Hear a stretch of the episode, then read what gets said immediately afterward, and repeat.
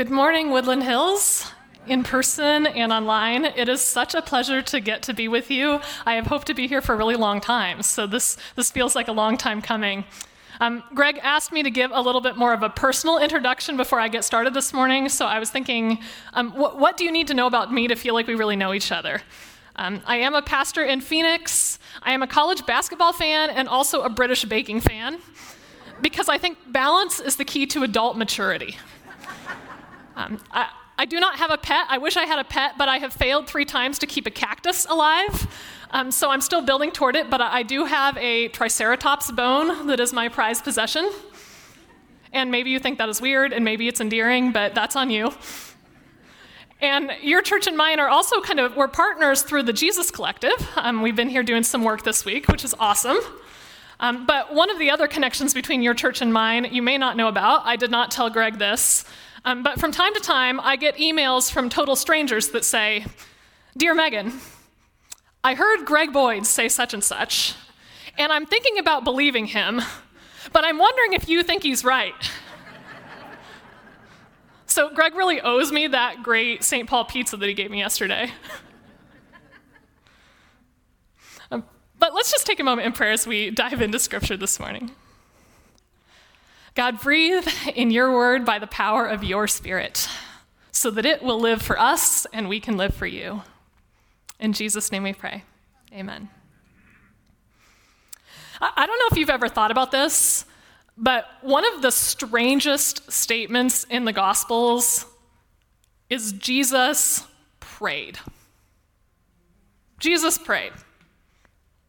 Now, those of us who are Christians, we believe that Jesus is God incarnate, right? He, he's God in human flesh. So, so, what does it mean Jesus prayed? Is Jesus just talking to himself? Like, is this what he says to his disciples when he needs a little me time? Andrew, Peter, enough with your bickering, I gotta go pray. I mean, and he doesn't just pray, he, he fasts, he, he studies scripture, he worships, he sings, he goes to synagogue. Why? Isn't the point of being the teacher that you don't have to do the homework? I mean, I think this question actually brings us to the edge of a game changing kind of revelation about who Jesus is and what it means to be one of his followers. Now, if you've ever read some of the stories of Jesus, you might be familiar with some of the spectacular things that he's known to have done. I mean, he fed 5,000 people with nothing but a sardine Lunchable. Discontinued flavor. I mean, he scared demons so badly that they ran off and drowned themselves just to get away from him. He, he met a total stranger and somehow mysteriously knew the story of her five ex husbands. And you know, we hear all these stories and we don't ever really ask ourselves, how did Jesus do it? Because we sort of assume we know. Jesus had divine power pumping through his veins. He's Clark Kent, he's Peter Parker, he's human plus a little bit extra.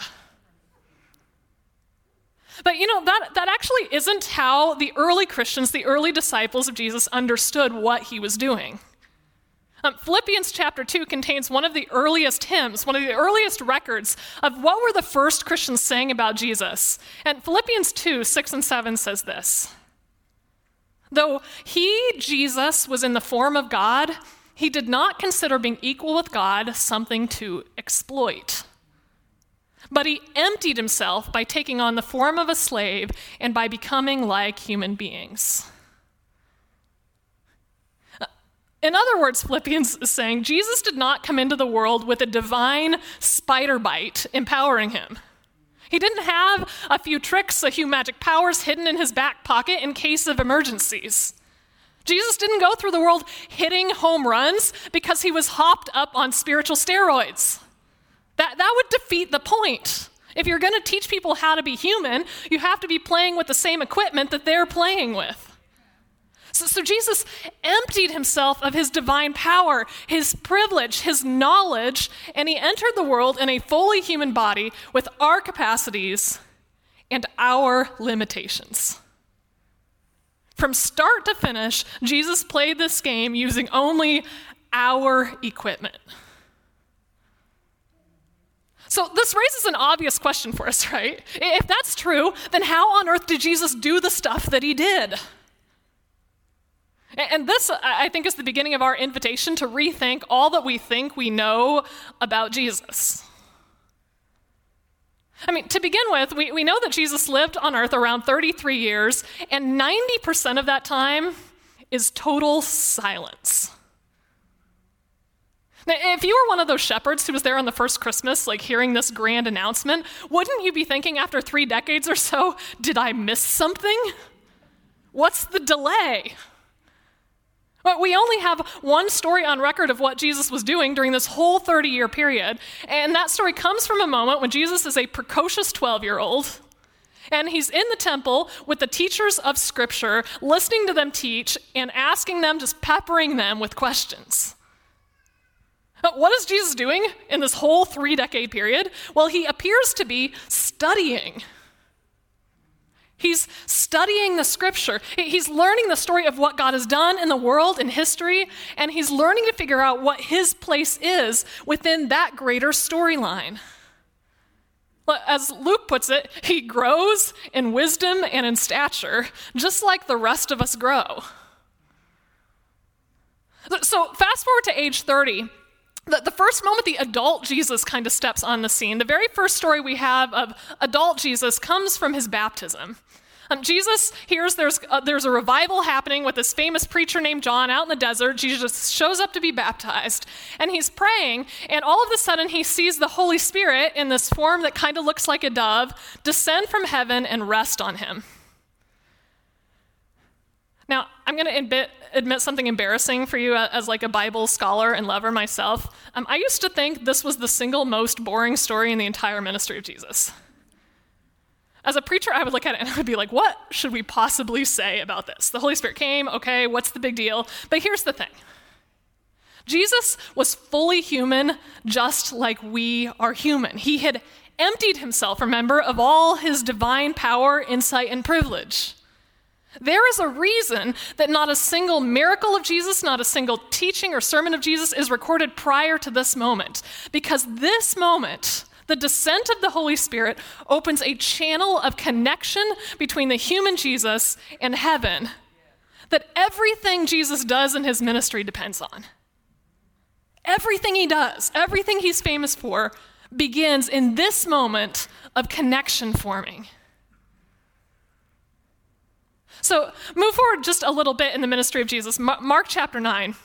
There's this amazing story where Jesus takes his kind of three best disciples, Peter, James, and John, for whatever quality of best you might guess, and he says, Hey, we're going to go on a spiritual retreat, and we're going to leave the other nine of you in charge. It's kind of a high pressure situation. And so, so, the other nine disciples are in charge, and wouldn't you know it, after a little while, a parent shows up with a really sick kid, a kid that's possessed by a spirit. And the parent says, You know, disciples of Jesus, can you please heal my child? And they think, Okay. And they try every trick in the book. They command the spirit out. And that doesn't work. So then they, they do what Jesus' followers do next, and they command it louder. And commanding it louder doesn't work and they think maybe a little like hand wave is necessary, and that doesn't work, and then they start trying different formulas. In the name of the God of Israel, in the name of the God of Abraham, Isaac, Jacob, Moses, and what the heck, Miriam? Nothing. And they just try formula after formula until they're red in the face and they're sweating. And at a certain point in this process, some of the local religious leaders show up and they begin to express their opinion on what is going wrong here. Who is screwing up the formula? And, they start having this kind of debate, this argument like, did, did Bartholomew's formula, did that make the demon's nose twitch? Because it seemed like it. And then one of the leaders says, no, that was a sneeze. And Thaddeus' fist is about to fly. And this is the moment that Jesus kind of walks in on the scene and is like, what is going on, guys? What have you been doing in my absence? And so the disciples tell him, like, here's all of the stuff we tried, Jesus, and none of it's worked, and this is what's happened.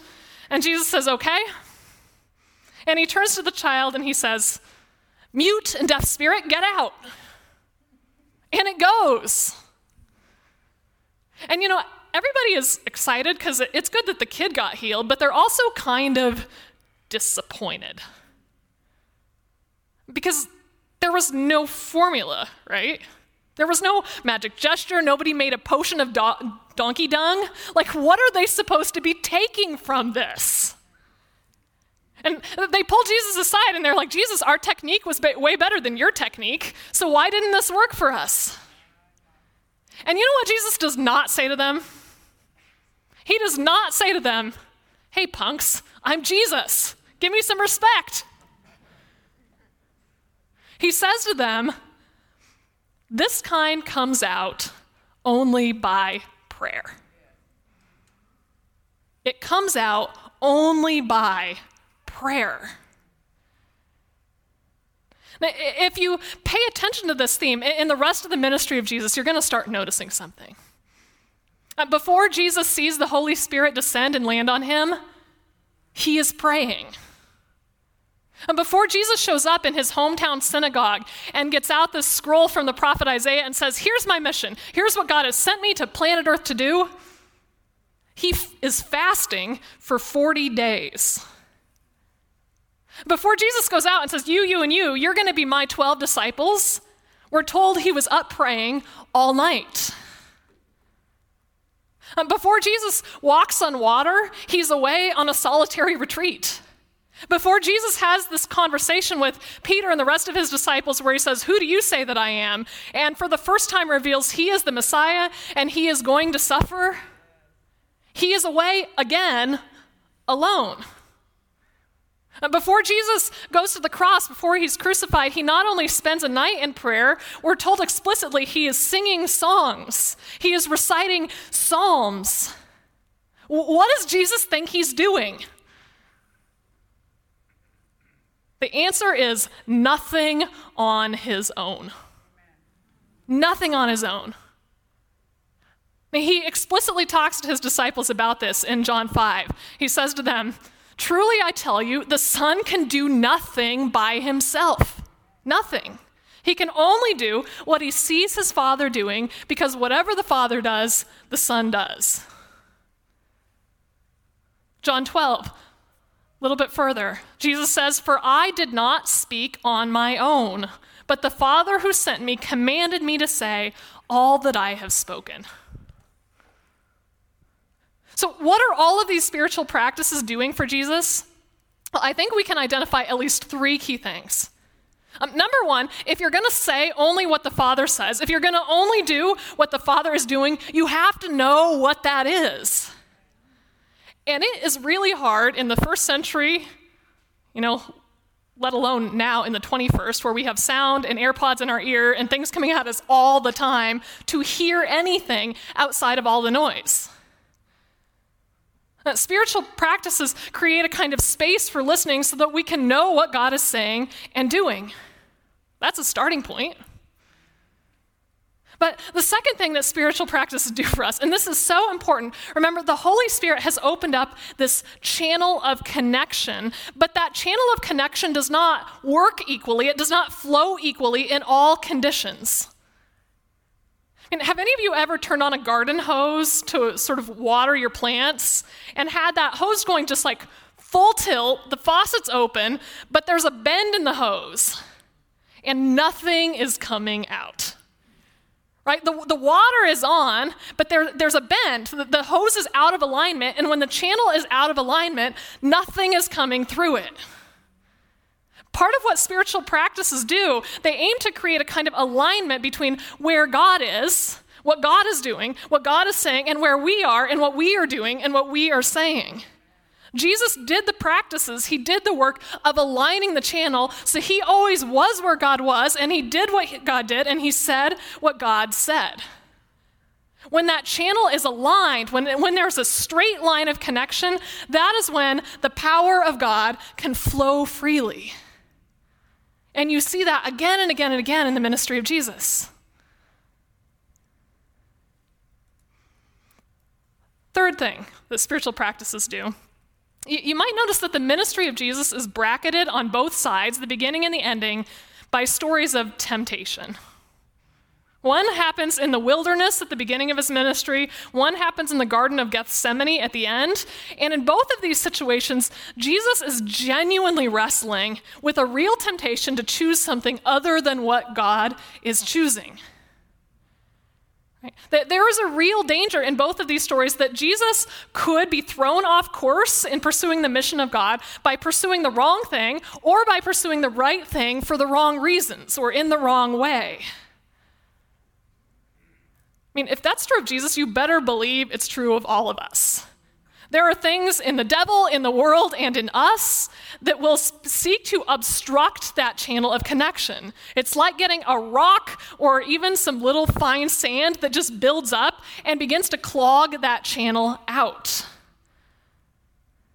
This feels like a really daring statement to make, but I think we can defend on the basis of the gospel that prayer, fasting, scripture worship were the only things standing between Jesus. These practices were what stood between Jesus and saving the world, and Jesus and being Satan's minion. I mean, these practices kept his vision clear, kept his feet grounded, kept that connection flowing, so that what Jesus did, everything he did, everything he said, was aligned with the heart and the character of God. So, what does all this have to do with us? Well, this is where it gets really crazy. Jesus said to his followers that when he went away, he was going to send the same spirit that came on him at his baptism onto them at theirs. And that Holy Spirit was going to open that same channel of connection that was open on him and his ministry so that we, the followers of Jesus, could enjoy the same possibilities of communication that Jesus enjoyed with the Father.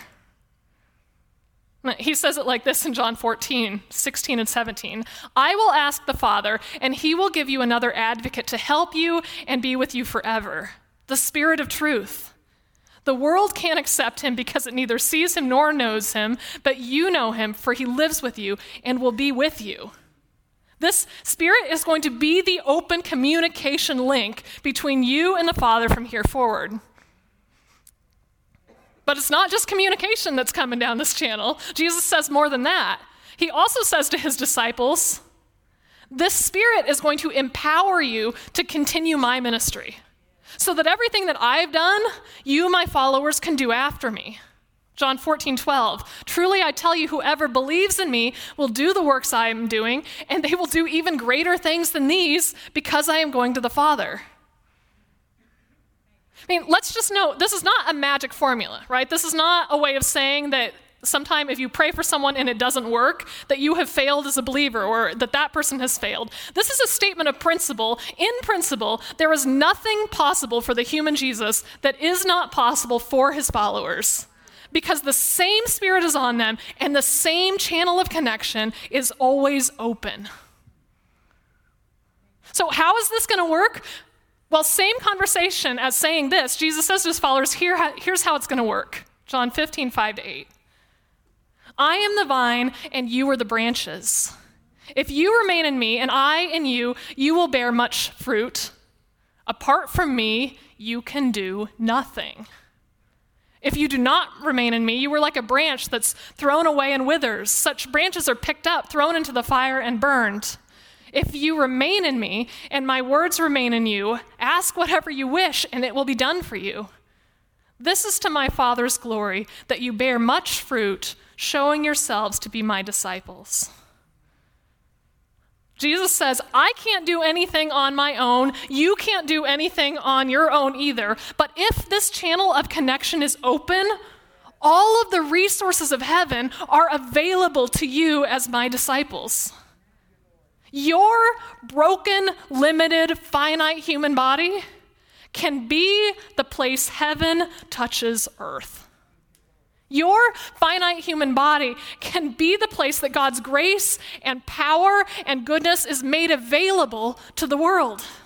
Jesus has made possible this channel of connection between you and the Father through the Holy Spirit. And it's sort of like there's this, this one end of the hose that is at the foot of the throne of God, and it ends here in your body. And all kinds of things can move along that channel. the wisdom of God, the healing power of God, the grace of God. Your life can be like a living spring on earth where all of this goodness flows from.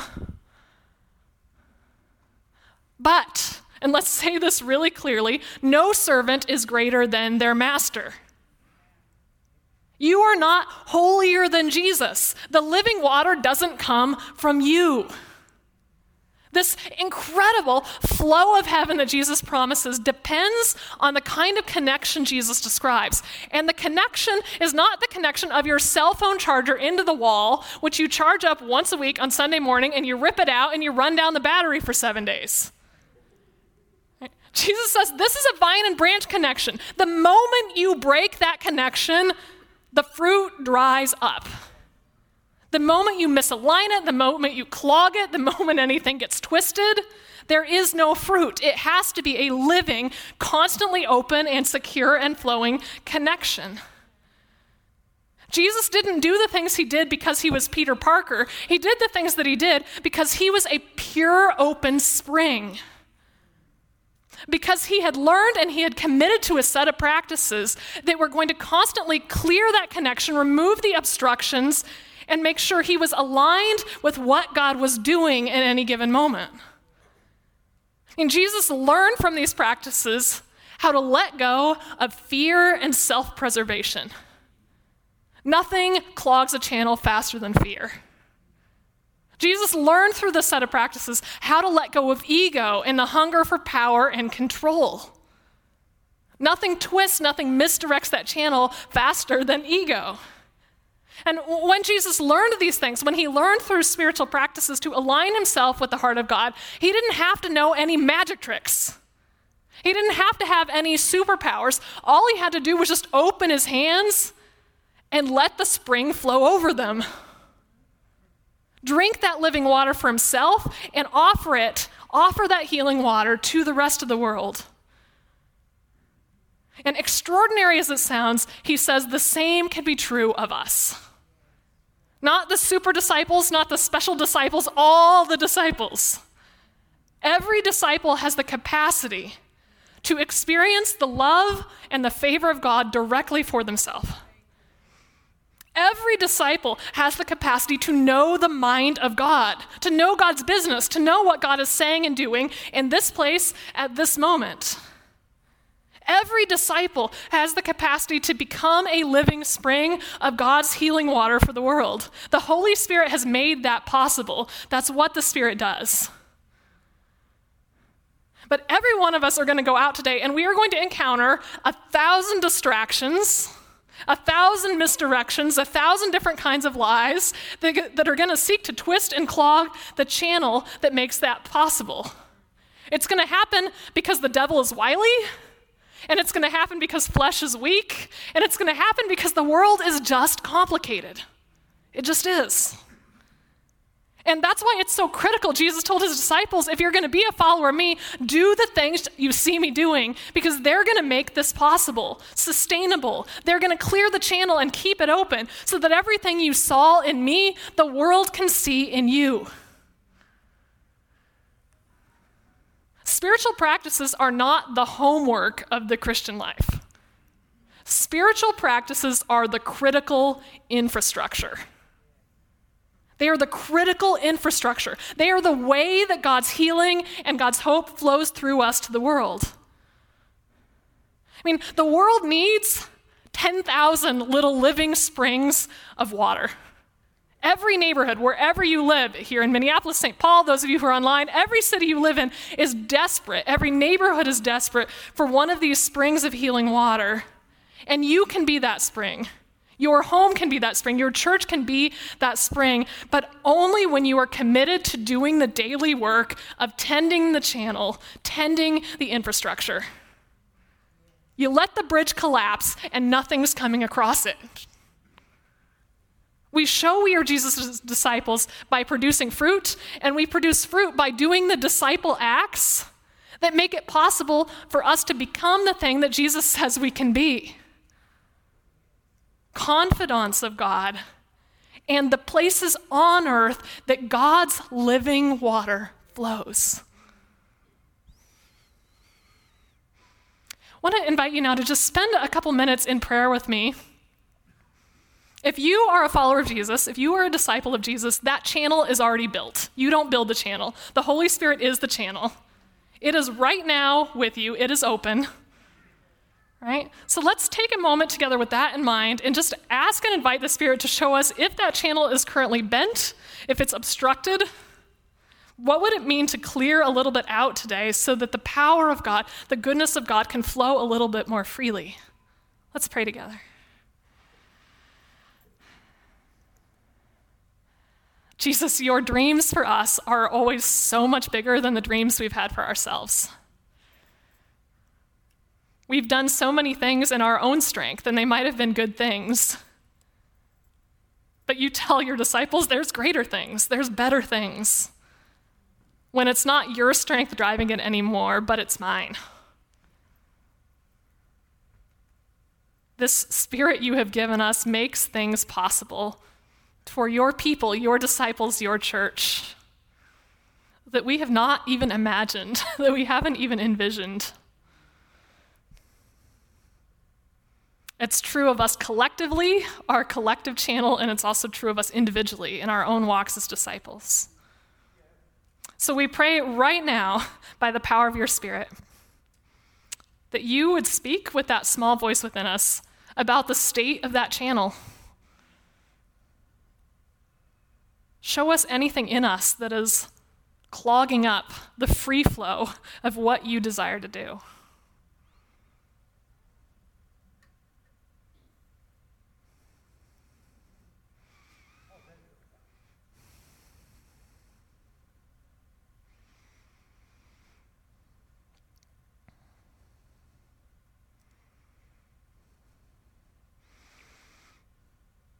Holy Spirit of God, we invite you to begin the work of unbending us, unclogging us. For some of us, that may take a moment, and for some of us, that may take years of really heavy lifting. Maybe the infrastructure has been neglected for a really long time. But your Spirit is able to empower us, to teach us. So that the world may know that we are your disciples by the water, by the fruit, by the goodness that is produced. In the name of Jesus, lead us, teach us, so that the water can flow freely. It's in his name that we pray. Amen. Amen. Amen.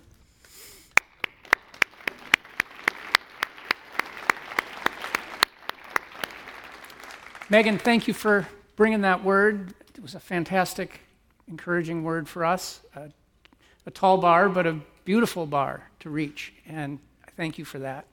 And now I understand better why Greg so much, so badly wanted Megan to be here. Hey, I just want to encourage you if you, if you just now, in, sitting quietly, heard a name or maybe a Bible verse that came to mind, or a, like like John three sixteen um, or a picture popped into your head, I want to encourage you to take seriously what we just experienced here and ask the Holy Spirit, what do you want me to, to do with that? He may have brought a name of somebody that you need to have a, a healing conversation with to reopen that channel again. So just I want to encourage you to take what you just heard from the Holy Spirit and process it. Maybe you need to find a friend to do that maybe you would want to join in on one of the gathering groups that we have Tuesday nights or Wednesday mornings where other parts of our body are coming together and wrestling with or discussing and processing the sermons. And maybe Megan has said something today that you want to talk more with someone about. Gathering groups would be a great place to do that. We have um, the Musecast on Tuesdays. I don't know what you're doing on Tuesday afternoon, but maybe you could, any, just wondering, Tuesday afternoons, the Musecast.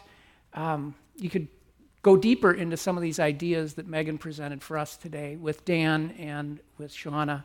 Um, also, as we mentioned earlier, uh, we really could use help down in the children's ministry. However, if you have a little one that you want to have be a part of that, we ask you to save a spot for your kiddo. So please remember to do that. And I'd like to invite the prayer team to come up at this time. And if you have anything that you want prayer for, boy, if the Lord was speaking to you through this message, please come up. And these guys who are coming up to the front right now, they would love to pray with you over that. And for you on Zoom, or those of you online, we have Zoom uh, rooms available for you. We'll put you in a private little Zoom room with a prayer minister who can just help you pray over whatever it is that you may need prayer for. God bless you all. Go in peace.